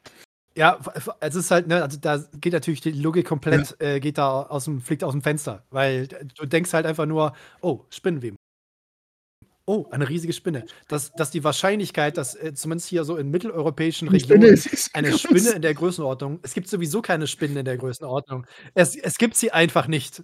Aber das, das hindert dir ja nicht daran, in all den Ja, ja. schlechten, drittklassigen Horror-Movies, die du in deinem Leben mal gesehen hast, und natürlich, also ich meine, Ja. Tarantula ist natürlich super süß heutzutage, so in schwarz-weiß und so, aber das, das nimmst du ja alles mit. Und äh, mit den Jahren sammelt sich das ja so ein bisschen an. Also ich meine, Ja, du, dein halt Verstand bastelt es zusammen und du siehst keinen Hund. irgendwie. Also, weil das Kostüm ist auch wirklich gut. Also, Ja. das ist, äh, Ja. das ist schon, äh, boah, meine, nee, ich will, also, ich glaube, ich bin schon ziemlich gefeit. Aber ich würde, glaube ich, auch an Ort und Stelle einfrieren und wahrscheinlich einfach nur umfallen. Alter, das wäre der. Da wären wir wieder bei diesem Thema, ja? Dann nimmst du die Scheiße ja, und wirfst sie. Und sie wird vorhanden sein. Ja, ja. Und der Hund ist ja eben, Oh, der ist ja so, yay, guck mal, das sind Leute, wuhu, und läuft halt auf dich zu. Und, und, und ne? Klar. Also die haben den da wirklich optimal eingesetzt, muss ich ganz klar sagen. Also in diesem, in diesem Video ist das wirklich optimal geregelt. Eine, eine Kleinigkeit, die wir vielleicht, also nicht vergessen haben, aber äh, ich meine, Kankra haben wir ja groß äh, abgearbeitet. Aber tatsächlich gibt es ja auch eine kurze Beschreibung von Minas Morgul. Äh, die würde ich ganz gerne noch kurz vortragen, weil die finde ich persönlich auch immer äh, extrem äh, ernüchternd. Weil, wenn man sich vorstellt, die beiden Hobbits und Gollum latschen darauf zu. Ein lang ansteigendes Tal, ein tiefer Abgrund des Schattens, zog sich weit hinauf in das Gebirge. Jenseits, aber noch vom Tal umschlossen, erhoben sich auf einem Felsen über den schwarzen Knien des Efel Duaf die Mauern und der Turm von Minas Morgul. Alles war ringsum dunkel, Erde und Himmel, aber Minas Morgul war von Licht erhellt. Es war nicht das eingefangene Mondlicht, das vor langer Zeit durch die Marmorwelle von Minas Ithil flutete, den Turm des Mondes, der schön und strahlend in der Senke zwischen den Bergen stand. Bleicher vielmehr, als der an einer langsam verfinsterung siechende Mond war das Licht jetzt, flackernd und wehend, wie eine ungesunde Ausdünstung von Verwesung, ein Leichenlicht, Ein Licht, das nichts erhellte. In den Mauern und im Turm waren Fenster zu sehen, wie unzählige schwarze Löcher, die nach innen ins Leere schauten. Aber die oberste Steinschicht des Turms drehte sich langsam, zuerst hierhin und dann dorthin. Ein riesiger, gespenstischer Kopf, der in die Nacht hinausschielte. Einen Augenblick standen die drei Gefährten verschreckt da und starrten hinauf mit unwilligen Augen. Gollum war der Erste, der sich fasste. Wieder zerrte er drängend an ihren Mänteln, aber er sprach kein Wort. Fast zog er sie mit sich.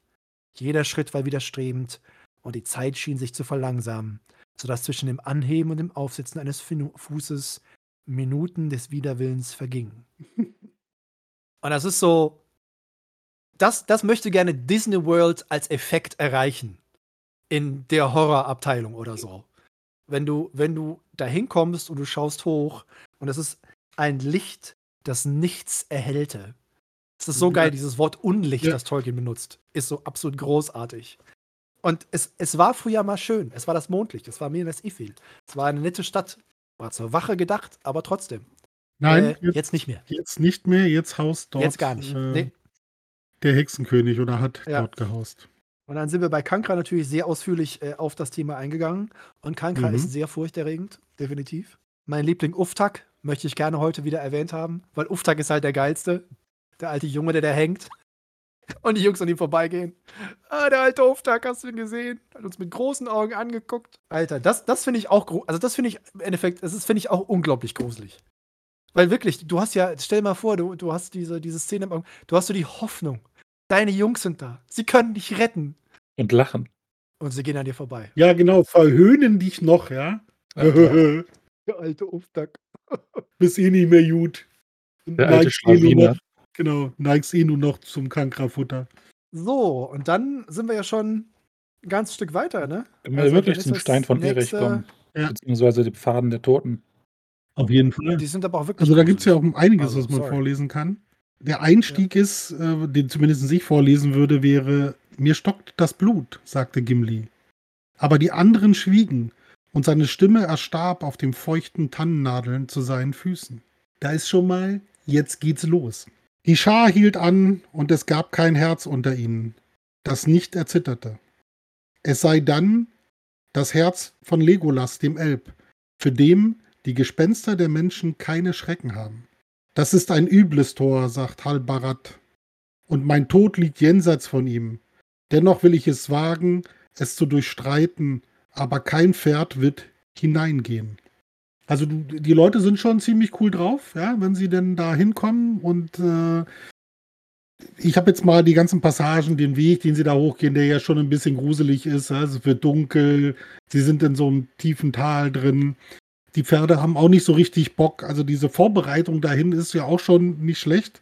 Aber wenn sie da ankommen, ja, und ich glaube, meine Lieblingspassage, bevor sie dann wirklich hineingehen, ist, seine Knie schlottern und er war auf sich selbst wütend. Das ist doch unerhört, sagte er. Ein Elb geht unter die Erde und ein Zwerg wagt es nicht. Und damit stürzte er sich hinein. Aber ihm schien, dass er seine Füße wie Blei über die Schwelle schleppte. Und sofort kam eine Blindheit über ihn, über Gimli, Gloins Sohn, der so manches Mal furchtlos in den Tiefen der Welt gewandert war. Gimli. Gimli. Gimli macht sich in die Hose, der wahrscheinlich mit Abstand tapferste Gimli, der Zwerg seiner Zeit ist. Also der richtig was drauf hat und den halt nichts irgendwie umhaut. Und dann kommt er dahin.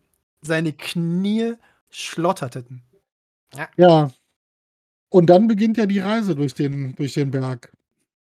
Da finde ich aber auch tatsächlich, dass nachher die Reise durch den Berg ist, also der Anfang ist halt, der jetzt schon ziemlich gruselig ist.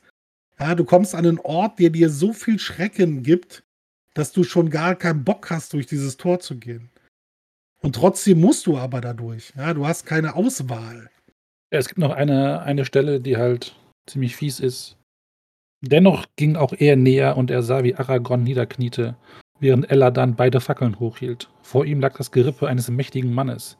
Er hatte eine Rüstung getragen, und noch lag sein Harnisch unversehrt da, denn die Luft in der Höhle war trocken wie Staub und sein Panzer war vergoldet.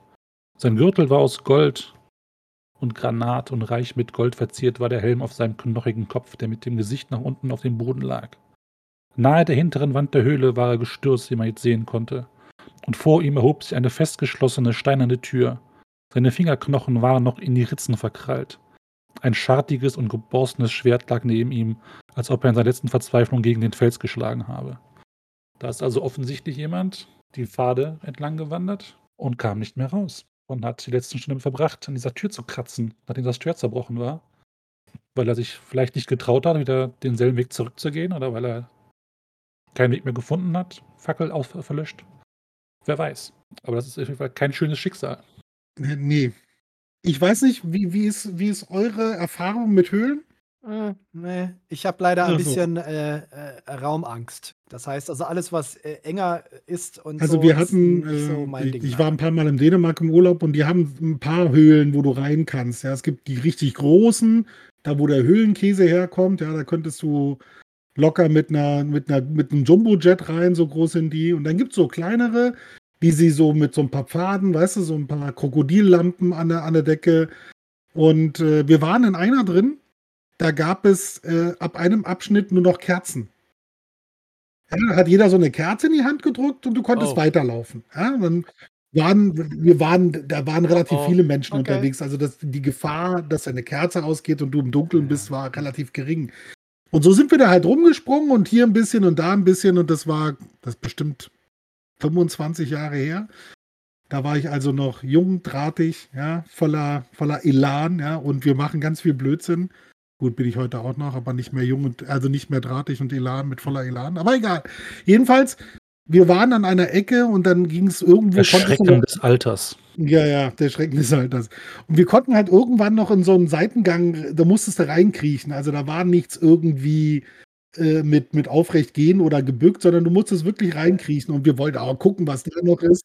So, und dann sind wir da zu zweit Ah, reingekrochen. nee. Und als wir dann am, am Ende da ankamen und festgestellt haben, okay, hier geht's gar nicht großartig weiter und wir müssen eigentlich zurück, sind die Kerzen ausgegangen. Hm. Und Ah, also, Alter. es ist nicht die große Dramatik, weil du weißt, da sind noch andere Leute, du musst dir keine Gedanken machen, aber der Moment absoluter Finsternis. Es ist wirklich dunkel. Ja, und wenn du alleine wärst, wärst du jetzt am Arsch. Ja. Ja, weil A, du kannst dich nicht jetzt mal aufrecht hinstellen und sagen, okay, ich hole mir ein Feuerzeug raus oder sonst irgendwas. Da war kein Platz. Ja, also du musstest, du konntest dich auch nicht wenden und einfach vorne rum wieder durch, sondern du bist rückwärts gekrochen. Ja? Und dieses Gefühl ist echt Ja, ja. widerlich. Ja? Auch wenn du weißt, dass das gleich wieder hinter dir ist. Wir sind da wieder rausgekrabbelt und dann haben wir unsere Kerzen wieder angemacht. Alles war gut. Ich kann nur sagen, wenn ich Beschreibungen von Höhlen höre, ja, und äh, dann solche Beschreibungen, da läuft es mir ganz dezent eiskalten Rücken runter, weil ich zumindest so einen Hauch von der, von, von dem habe, was ich glaube, was die Erfahrung des Gegenübers ist, der mir das gerade beschreibt. Also die, die Szene, die Seppel gerade hier vorgelesen hat, ne, diese Fingerknochen waren noch in die Ritzen verkeilt. Ganz ehrlich, ich bin mir hundertprozentig sicher, dass die Macher von der Mumie den, Ab den Absatz gelesen haben. Diese Szene, wo er lebendig mit den Skarabäen in den, in den Sarkophag und dann so, ah, wie die Finger sich bei lebendigem Leib in den Stein gekrallt haben. So stelle ich mir das vor. Und so ist dieser, dieser Mensch damals gestorben, verfolgt von den Geistern. Und es ist so, okay, okay, ich, ich mag die Mumie. Ja. Also ich bin großer, ne, wer mag die Mumie nicht? Ich meine, es ist ein super geiler Film. Aber, aber dieser, dieser Tod, na, wenn man sich vorstellt, wie, wie kann man sterben, was ist eine der schlimmsten Arten zu sterben? Skarabäen in meinem Sarkophag, definitiv Fall. ganz weit unter den Top 3. So, aber die Toten hat ja hat die Toten ja im Griff. Also, ne, es ist äh, Gimli äh, macht sich ja in die Hose, alles gut und schön. Sie schaffen es ja irgendwann, kommen zum Stein von der Rech. Und äh, ich, ich verstehe natürlich, dass es so gemacht werden musste in den Filmen, dass man so ein bisschen darstellen kann, wie die eigentlich aussehen. Aber im Endeffekt, das ist ja wieder, also Tolkien und Geister ist schon was Besonderes, ne? Also da laufen andauernd irgendwelche Geister oder, oder Untoten oder irgendwas durch die Gegend. Aber hier hast du ja ein komplettes Heer. Und äh, das ist äh, wieder dieses Ding, dass äh, die Leute da unten da hier Richtung Pelage oder sonst wo, die hauen ja schon vor dem Heer ab, bevor das überhaupt ankommt. Weil die Angst ihnen vorausschritt, sozusagen. das finde ich halt so unglaublich geil, wo halt Leute sagen so, oh, unsere Feinde kommen, da können wir uns gegen stellen. Und die so, ja, nee, das ist äh, Herde der Toten. Äh, so, okay, tschüss. Ja, aber das ist, Bis dann. aber du, du, ähnlich, Wir also mal unabhängig davon, wenn dir jetzt einer sagt, dass Herr der Toten kommt, ja, da wüsste ich keinen, der sagt, du ist gar kein Problem, bleib ich hier stehen, wann geht hier voll ab. Aber allein, das kennen wir ja auch, dass du manchmal irgendwo bist und es, du hast plötzlich diesen Schauer. Ja, was ich, du gruselst dich. Eigentlich völlig aus dem Zusammenhang gerissen, weil eigentlich alles gut ist. Und äh, das kann ich mir vorstellen, dass das da eine gute Rolle gespielt hat. Ja, dass du einfach so das Gefühl hast, "Hm, du solltest hier weg. Das nimmt kein gutes Ende, wenn du hier bleibst. Das äh, finde ich irgendwie ein bisschen furchtbar. Ist definitiv ein großer Gruselfaktor. Und dann, und dann sind wir natürlich im Endeffekt aber dann, äh, im Grunde haben wir ja die große Schlacht auf den Pelennor-Feldern. Ähm, der, der Weg nach Mordor. Wenn was noch gruselig sein kann, in dem Fall natürlich, also der Weg von Sam und Frodo. Ich weiß nicht, ob man das, da, da ist ja in dem Sinne kein Gruselfaktor, sondern das ist einfach nur das Leiden. Da ist der ständige Schmerz. Da ist die Verzweiflung. Also die ist natürlich, das ist eine großartige, ist eine großartige Erzählung und so weiter. Wenn, wenn noch irgendwas gruselig sein könnte, finde ich so kleine Details, wie zum Beispiel diese drei komischen Vögelwächter da hinten an diesem kleinen Turm hinter Minas Morgul, die so anfangen zu mit Alarmglocken zu schrillen, wenn irgendwelche großen elbischen Krieger durchkommen. Das, das finde ich zum Beispiel auch nochmal gruselig. Aber ähm, Ein Punkt, ist nicht- ist ein natürlich Punkt nicht ist. Also eigentlich nach noch, da müsst ihr aber auch die passende Passage erst raussuchen. Saurons Mund. Ja, der ist ja eher eklig als, als gruselig. Nein, mal ab, jetzt mal, von, mal abgesehen von der Darstellung im Film, Ja. das ist aber auch, wie er spricht. Und als sie vor ihm stehen und mit ihm sprechen, dann ist ja auch so, äh, ich glaube, Gimli fühlt sich da auch nicht gerade wohl. Ja, also auch in der Art der Stimme, ja, und der Herablassen. Also als Figur finde ich den schon gruselig, ja. Ja. Er ist schon auch so, das ist so eins von diesen Geschöpfen, weißt du, das ist kein Ork, das ist kein Troll. Ja, es ist irgendwas anderes, irgendwas, was sich Sauron dazu hingebastelt hat, ja. Und das jetzt in seinem Namen spricht, weiß ich nicht, dem würde ich auch, auch ungern im Dunkeln begegnen. Ja, oder zur Party einladen. Also, das ist Ja. keine Option. Also ich meine, er war ja ein mächtiger Zauberer, ne? Das ist ja irgendwie, also der scheint ja doch äh, in Saurons äh, Aufmerksamkeit äh, errungen zu haben, weil er halt auch was drauf hatte, was dunkle Magie, ne? Und, und äh, schwarze Magie da so anging.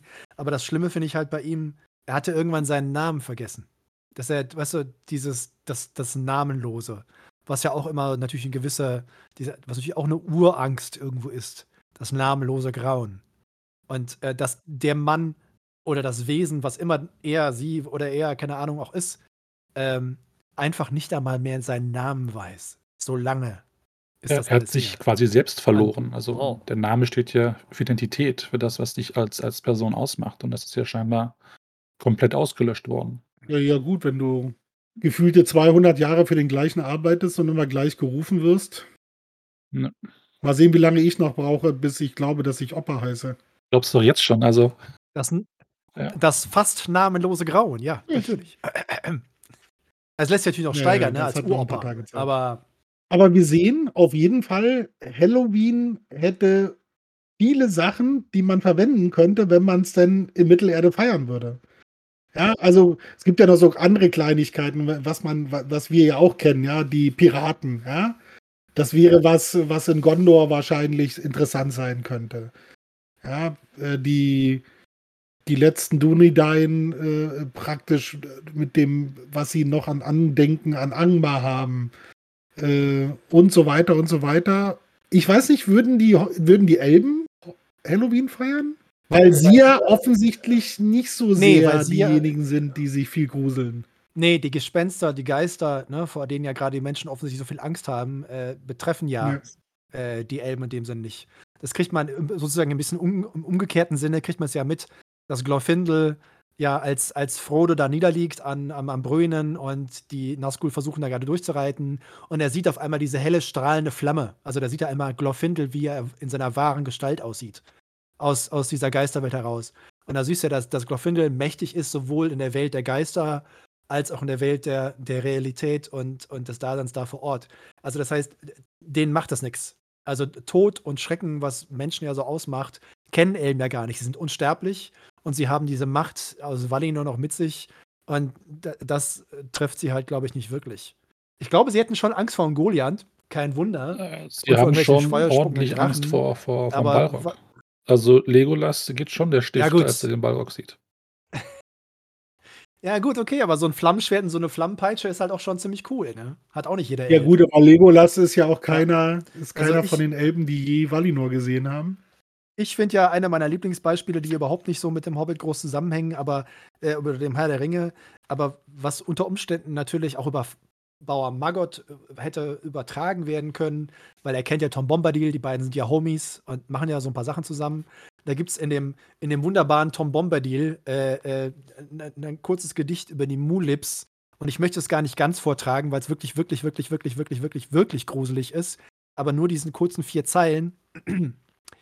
Sie öffnen die Tür, spähen durch den engen Spalt. Sie strecken die Finger herfür. Sie packen dich, ehe du es begreifst und bald sind Knochen der Rest von dir. Ist so, das ist ein Kinderbuch, Mann! Was, was, was ist denn kaputt mit dir? Was denn, das sind, das sind Sachen über, über Bombadil und Goldbeere suchen irgendwie Wasserlilien. Was, was? So, ja. Und das ist halt so Tolkien, der so zwischendurch halt so, so, so einen Satz oder vier Zeilen raushalt, wo du denkst, okay. Okay. Das, äh, ich, ich könnte mir vorstellen, dass im vierten Zeitalter Halloween in Hobbing super funktioniert. Weil du musst dich dann einfach nur so als schwarzer Tropfen sozusagen verkleiden und, und da hingehen. Ja. So, eine kleine, so eine kleine Grableuchte. Am besten so eine so, so eine schwarz verrostete Grableuchte mit so einer einsamen ja, an Inspiration Kerze. mangelt es nicht in äh, Auf jeden der Welt von Mittelerde für, für Halloween. Das ist, glaube ich, die Quintessenz, die wir mitnehmen können heute. Ja. Und äh, abschließend doch mal der Hund von Margot fangen. Der würde sich doch eindeutig auch als Kanker eignen, oder? Ja. ja. ja. Fang, Greif, wer auch immer. Ja. Also die sind auf jeden Fall am Start. Vor allem von der Größenordnung her. Ich äh, bin gerade völlig verwirrt, als ich gerade, ich habe gerade mal kurz auf die Uhr geguckt. Äh, ich glaube, das äh, ist mit Abstand unsere längste so, Sendung. So eine Religion war länger. Äh, längste Podcast. Das ist aber die zweitlängste. Echt? Das, das stimmt. Ah, die Kapitel. Okay, okay. Ja gut, aber Halloween hat offensichtlich äh, genügend Material. Und wir sind ja noch nicht mal, wir waren noch nicht mal am Silmarillion. Und wir waren noch nicht mal groß im Hobbit. Also ich meine, äh, da gibt es nur mit Abstand, also nur Stichwort Ungoliant, äh, mehr als genügend Material, vor dem man äh, Angst haben könnte.